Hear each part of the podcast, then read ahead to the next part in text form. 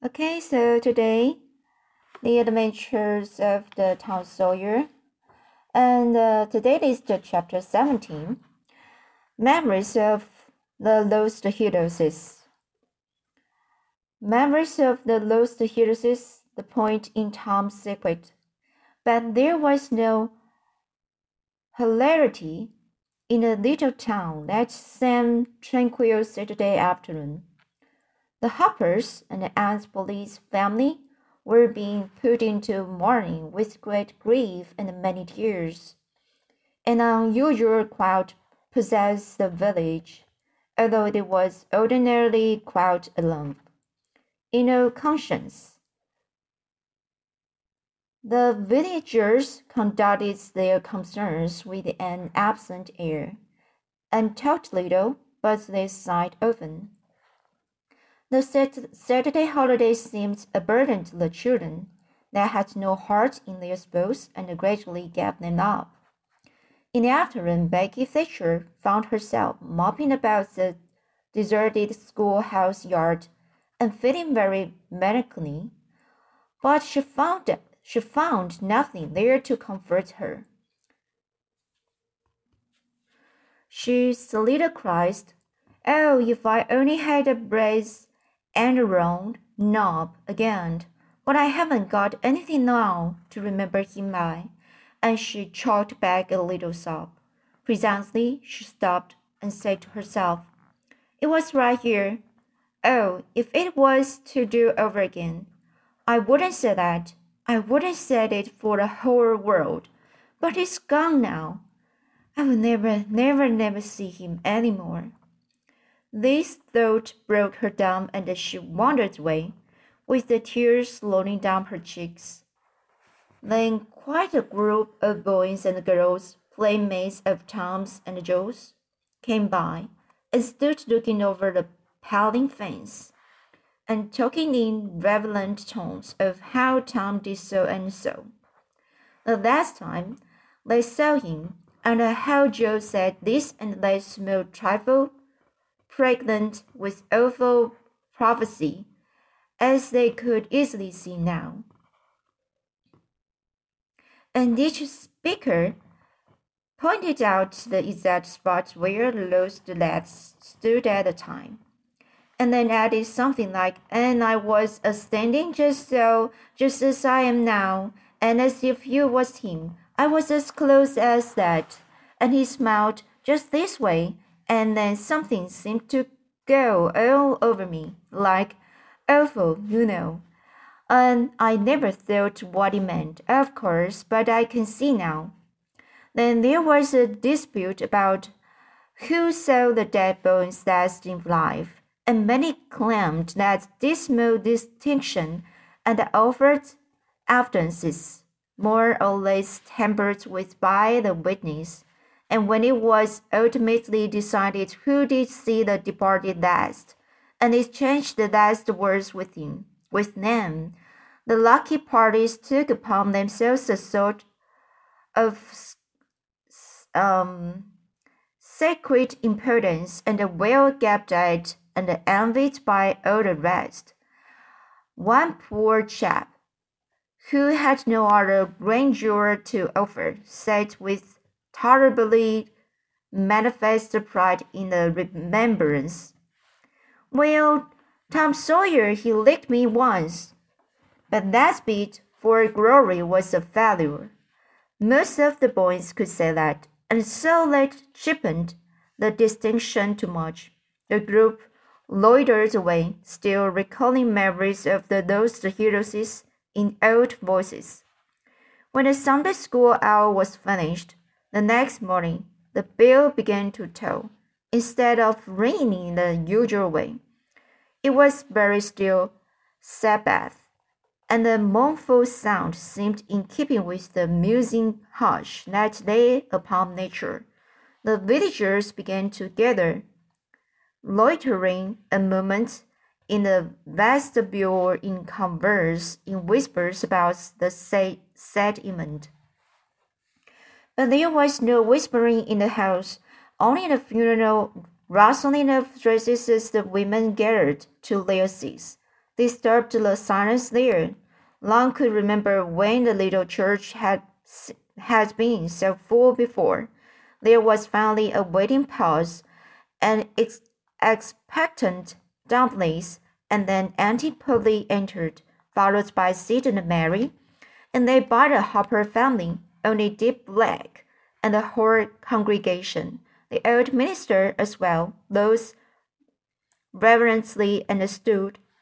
Until the mourners were seated in the front pew, there was another communing silence, broken at intervals by muffled sobs, and then the minister spread his hands abroad and prayed. prayed. A moving hymn was sung, and the text followed. I am the resurrection and the life. As the service proceeded, the clergyman drew such pictures of the graces, the winning ways, and the real promise of the those days. That's every soul there, thinking he recognized these pictures, felt a pain in remembering that he had persistently blinded himself to them always before, and had as persistently seen only faults and flaws in the poor boys.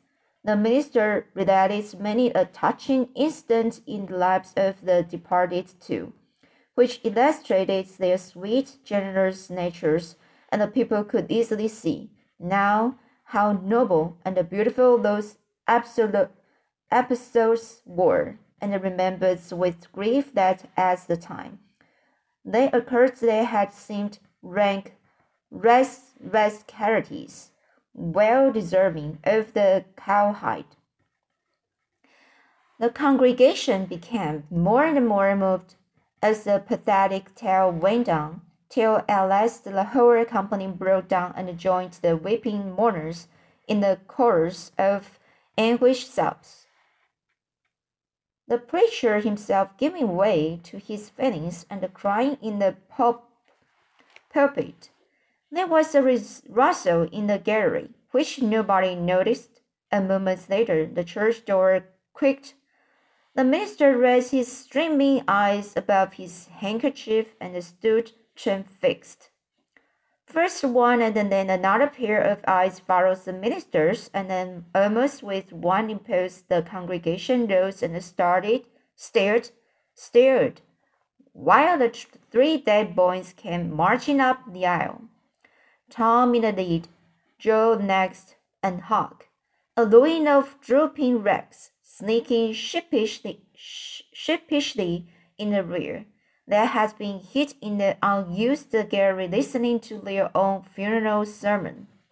Polly, Mary, and the Harpers threw themselves upon their restored ones, smothered them with kisses, and poured out thanksgivings, while poor Huck stood abashed and uncomfortable, not knowing exactly what to do or where to hide from so many unwelcoming eyes. He mm-hmm. wavered and started to slink away. But Tom seized him and said, Aunt Polly, it's unfair. Somebody's got to be glad to see Huck. And so show. I am glad to see him. Poor motherless thing. And the loving attentions Aunt Polly lavished upon him were the one thing capable of making him more uncomfortable than he was before. Suddenly, the minister shouted at the top of his voice, Praise God from one on blazing floor. Sing and put your hearts in it. And they did. Old hundreds swelled up with tri- um, triumphant, triumphant burst and while it shook the rafters, Tom Sawyer, the pirates, looked, looked around up the envying juveniles about him and confessed it in his heart that this was the proudest moment of his life. As the sold congregation trooped out, they said they uh, would almost be willing to be made ridiculous again to hear old Hundred sound like that once more. Tom got more cuffs and kisses that day, according to Aunt Polly's varying moods, than he had earned before in a year, and he hardly knew which expressed the most gratefulness to God and affection for himself. So next chapter 18, Tom's feeling. Tom's feelings investigated. Wonderful dream. Becky Thatcher overshadowed. Tom Beck becomes jealous. Black remains. That was Tom's great secret. The scheme to return home, return home with his brother pirates and attend their own, their own funerals. They had paddled over to the Missouri shore on a log at dusk on Saturday, landing five or six miles below the village. They had slept in the woods at the, at the edge of the town till nearly daylight and had then crept through back lanes and the alleys, and finished their sleep in the gallery of the church among the chaos of in, invalided benches. At breakfast the Monday morning, Aunt Polly and Mary were very loving to Tom, and very attentive to his wants. There was an unusual amount of talk.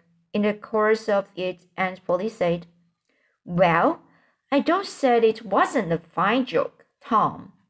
To keep everybody suffering most of the week so you boys had a good time.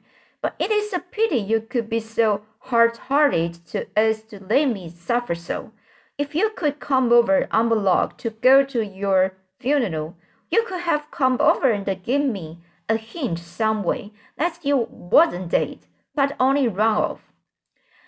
Yes, you could have done that, Tom, said Mary and I believe you would if you had thought of it.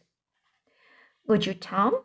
said Aunt Polly, her face lightening wistfully. Say now, would you if you'd thought of it? I, I well, I don't know. It would be spo spoiled everything. Tom, I hoped you loved me that much, said Aunt Polly with a grieved tone.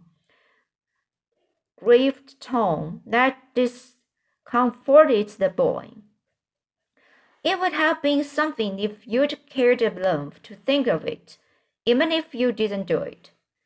Now, Andy, that ends any harm, pleaded Mary. It's only Tom's giddy way. He's always in such a rush that he never thinks of anything. More's the pity, Sid would have thought, and Sid would have commented on it too.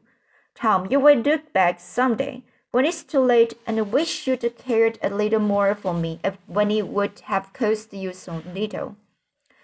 Now, Andy, you know I do care for you, said Tom.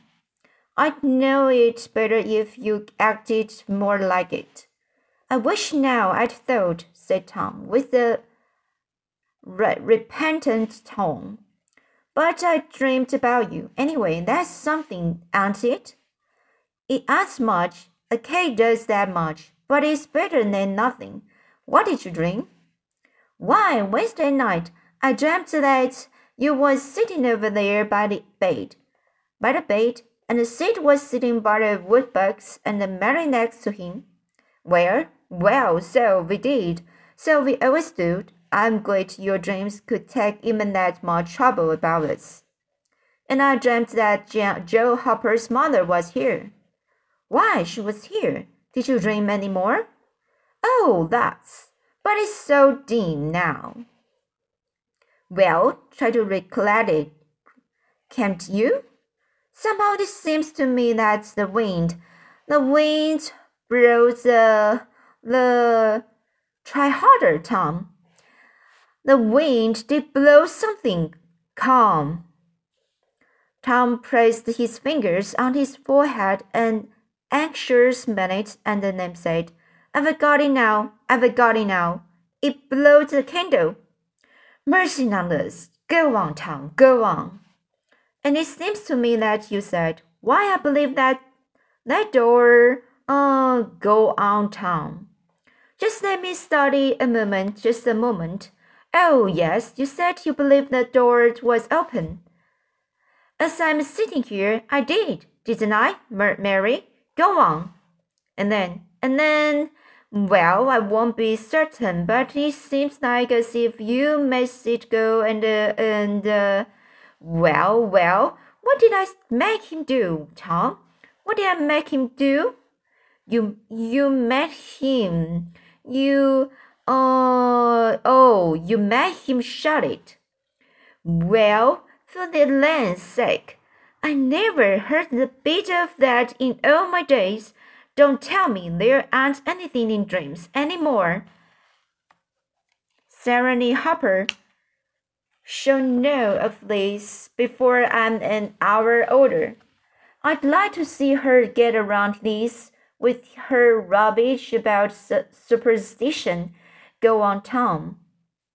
Oh, it's all getting just as bright as day now. Next, you said I, I wasn't bait only mischievous and uh, harm, harm around and not any more responsible than, than I think it was a coat or something. And so it was. Well, goodness gracious. Go on, Tom. And then you began to cry. So I did. So I did. Not the first time, neither.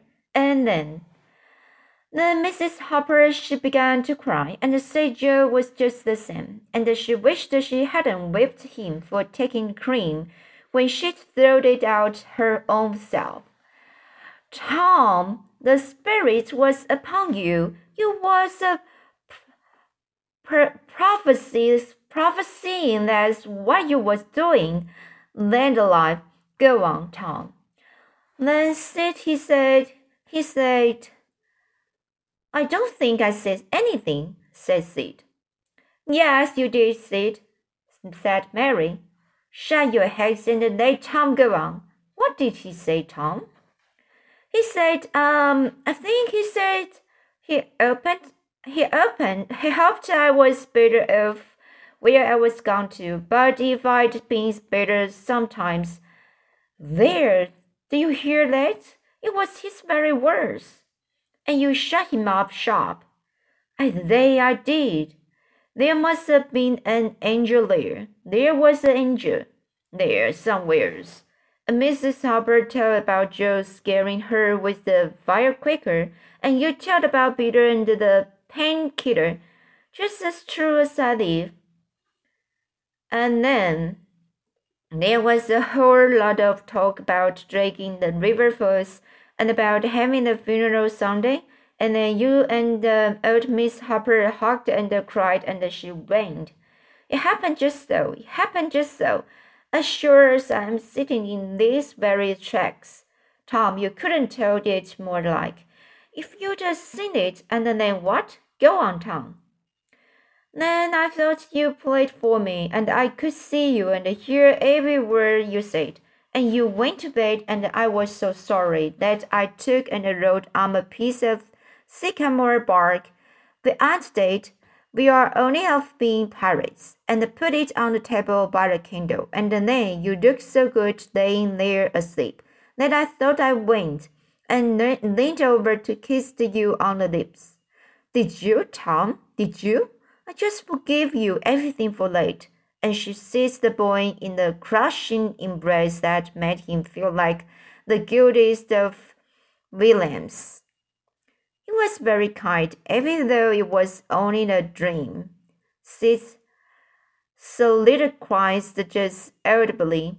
Shut up, Sid. A body does just the same in a dream as he'd do if he was awake. He's a big, minum, minum apple I've been saving for you, Tom. If you was ever found again, now go along to school. I'm thankful to the good God and the Father of us. Oh, I've got you back. There's long suffering and the merciful to them that believe on Him and keep His word, though goodness knows I'm unworthy of it. But if only the worthy ones got His blessing, blessings and had His hand to help them over the rough places. There's a there's few lump would smile here or ever enter into his rest rest when the long night comes. Go around, said Mary Tom. Take yourselves off. You've hindered me long enough. The children left for school, and the old lady took call on Mrs. Harper and vanquished her realism with Tom's dream. Sid had better judgment than to utter the thought that was in his mind as he left our house. It was this pretty thing, a slumber dream was as that, without any mistakes in it. What a hero Tom was become now! He did not go skipping and praising, praising, but moved with dignified swagger as became a pirate who felt that the public eye was on him. And indeed it was he tried not to seem to see the looks or hear the remarks as he passed along, but there were food and drink to him. Small boys and himself flocked at his heels as proud to be seen to, to be seen with him and tolerated by, by him, as if he had been the drummer at the head of the procession or the elephant leading um, a menagerie into town. Boys of his own size pretended not to know he had been away at all, but they were consuming with envy. Nevertheless, they would have given anything to have that swarthy suntan suntanned skin of his, and his glittering notoriety, and Tom would not have parties with either for a circus. At school, the children made so much of him and of Joe, and delivered such eloquent admiration from their eyes, that the two heroes were not long in becoming insufferably stuck up. They began to tell their adventures to hungry listeners, but they only began. It was not a thing like, likely to have an end, with imaginations like theirs to furnish material. And finally, when they got out their pipes and went uh, serenely puffing around, the very summit of glory was reached. Tom decided that he could be independent of Becky Thatcher now glory was sufficient. He would live for glory. Now that he was distinguished, maybe she would be wanting to make up. Well, let her. She should see that he could be as indifferent as some other people. Presently she arrived. Tom pretended not to see her. He moved away and joined a group of boys and girls and began to talk. Soon he observed that she was tripping gaily gaily back and forth with flushed face and dancing eyes, pretending to be busy chasing schoolmates, and streaming with laughter when she made a capture. But he noticed that she always made her capture in his vicinity, and that she seemed to cast a conscious, conscious eye in his direction at such times, too. It gratified all the vicious vanity that was in him. And so, instead of winning him, it only set him up. The more and met him, the more diligent to uh, diligent to avoid betraying that he knew she was about. Presently, she gave over sky lurking and moved ir er-, irresolutely about, sighing once or twice and glancing furtively and wistfully toward Tom. Then she observed that now Tom was talking more particularly to Amy Lawrence than to anyone else. She felt a sharp pain and grew disturbed and uneasy at once. She tried to go away, but her feet were uh, treacherous and carried her to the group instead. She said to a girl almost at Tom's elbow, with shame, vivacity. Why, Mary Austin, you bad girl, why didn't you come to Sunday school? I did come, didn't you see me? Why, no, did, see, did you? Where did you sit? I was in Miss Peters' class where I always go. I saw you. Did you? What is funny, I didn't see you. I wanted to tell you about the picnic. Alice uh, Jolly What's going to give it. My mom's going to let me have one. Oh, goody. I hope she will let me come. Well, she will. The picnic's for me. She will let anybody come that I want, and I want you. It's ever so nice. When is it going to be? By and by, maybe about vacation. Oh, won't it be fun? You going to have all the girls and the boys? Yes, everyone that's friends to me, or or wants to be. And she glanced ever so furtively at Tom. But he talked right along to Amy Lawrence about the terrible storm on the island and how the lightning tore the great sycamore tree onto flinders while he was standing within three feet of it. Oh, may I come? said Grace Miller. Yes. And me? said Sally Rogers. Yes. And me too, said Susie Harper. And you? And the Joe? And yes. And so on, with clapping of joyful hands till all the group had begged for invitations but Tom and Amy. Then Tom turned coolly away, still talking, and took Amy with him. Becky's legs trembled, trembled, and the tears came to her eyes. She hid these signs with a forced gaiety and went on chattering. But the life had gone out of the picnic now, and out of everything else. She got away as soon as she could, and hid herself and had what her sex called a good cry. Then she sat moody with wounded pride till the bell rang.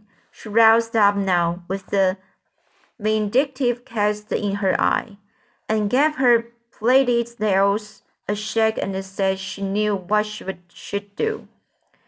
As recess, Tom continued his flirtation with Amy with jubilant self satisfaction and he kept drifting about a fine Becky and lacerate, and lacerate her with the performance.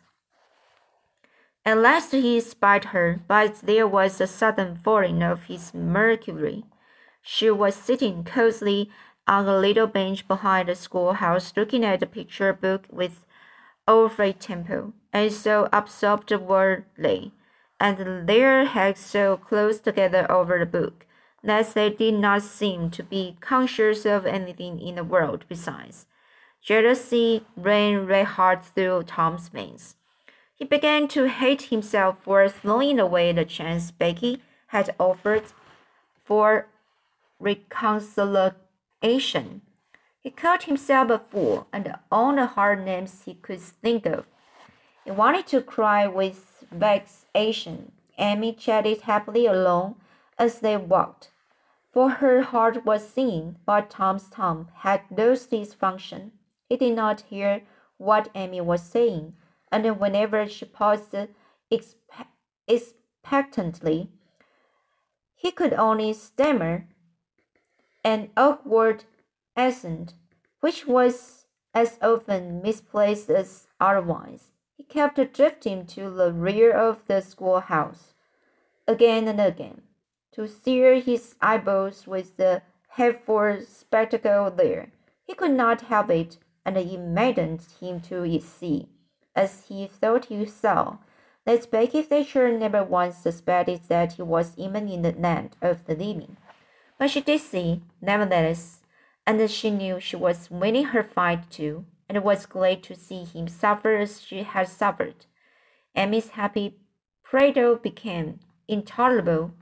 Tom hinted at things he had to attend to, things that must be done, and the time was fleeting, but in vain.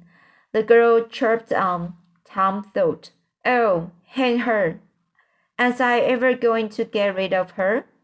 And as he must be attending to those things, and she said artlessly that she would be around when school let out, and he hastened away, hating her for it.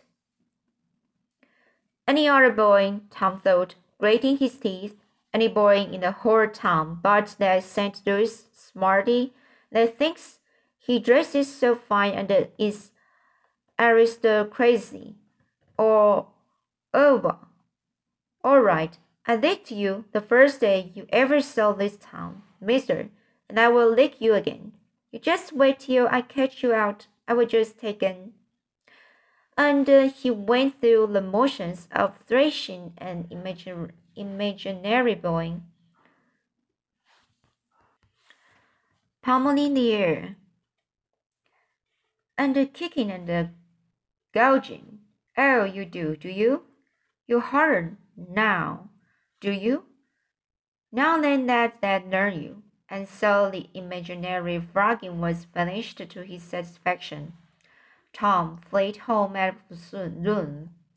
His conscience could not endure any more of Amy's grateful happenings, and his jealousy could bear no more of the other distress. Becky resumed her picture inspections with Alfred, but as the minutes dragged along, and no Tom came to suffer, her triumph began to cloud, and she lost interest. Gravity and uh, absent-mindedness followed, and then, mechanically, two or three times she pricked up her ear as a footstep, but it was a false hope. No Tom came. At last she grew entirely miserable and wished she hadn't carried it so far. When poor Alfred, seeing that he was losing her, he did not know how, kept exclaiming, Oh, here's a jolly one. Look at here, Liz. She lost patience at last and said, Oh, don't bother me. I don't care for them, and burst into tears, and got up and walked away. Alfred dropped alongside and was going to try to comfort her, but she said, Go away and leave me alone. Can't you? I hate you. So the boy halted, wondering what she could have done, for she had said she would look at pictures all through the morning, and she walked on crying. Then Alfred went musing into the deserted schoolhouse. He was humiliated and angry. He easily guessed his way to the truth. The girl had simply made a convenience of him to vent her spite upon Tom Sawyer. It was far from hating Tom, the less when this thought occurred to him. He wished there was some way to get that boy into trouble without much risk to himself. Tom's spelling book fell under his eye. Here was his opportunity. He gratefully opened to the lesson for the afternoon and poured the ink upon the page. Becky, glancing in the window behind him at the moment, saw the act and moved on without discovery discovered herself. She started homeward now, intending to find Tom and tell him. Tom would be thankful and their troubles would be healed. Besides, before she was halfway home. However, she had changed her mind. The thought of Tom's treatment of her when she was talking about her picnic came scorching back and filled her with shame. She resolved to let him get whipped on the damaged spelling book's account and to hate him forever into the bargain. So that's the two chapter, the 17 and the 18th. So, okay, I will try to read the following next time.